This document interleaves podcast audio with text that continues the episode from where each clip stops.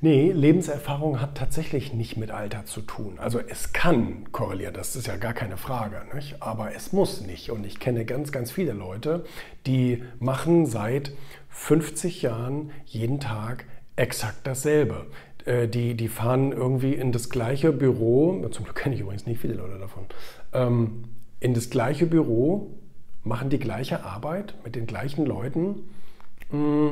Fahren die gleiche Strecke wieder nach Hause, äh, spielen abends irgendwie eine Runde Kegeln und das war's. Das Einzige, was derjenige hat, ist eine lange Zeit auf dieser Welt. Ich weiß gar nicht, wie ich das beschreiben soll.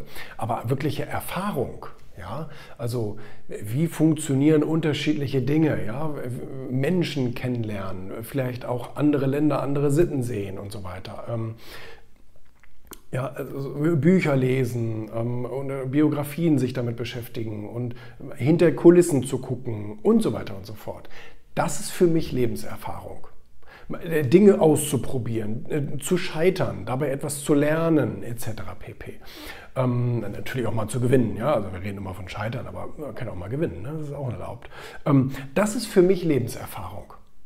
Und jetzt kann da der eine 50 Jahre lang jeden Tag denselben Schrott machen und nichts lernen eigentlich.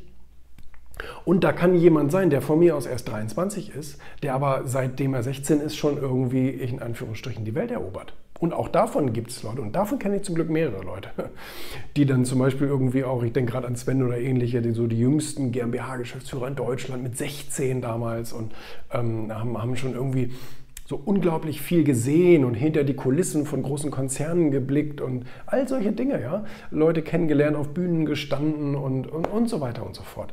Das ist für mich Lebenserfahrung und das ist für mich spannend. Und das ist, ähm, das ist etwas, wo ich dann tatsächlich wenn es darum geht, von wegen Hörer auf Leute mit Lebenserfahrung, ist ja irgendwie so, auch so eine Bullshit-Rule, ne? Hörer auf Leute mit Lebenserfahrung, äh, würde ich per se nicht unterschreiben. Weil A, was hat er für Erfahrungen gemacht? Hat er überhaupt Erfahrungen gemacht oder ist er einfach nur lange auf dieser Welt? Das hat für mich überhaupt gar, kein, gar nichts zu sagen. Sondern dann höre ich lieber auf jemanden, der, der vielleicht jünger ist, aber tatsächlich schon sehr, sehr viel erlebt hat und äh, Hochs und Tiefs mitgemacht hat, etc. pp.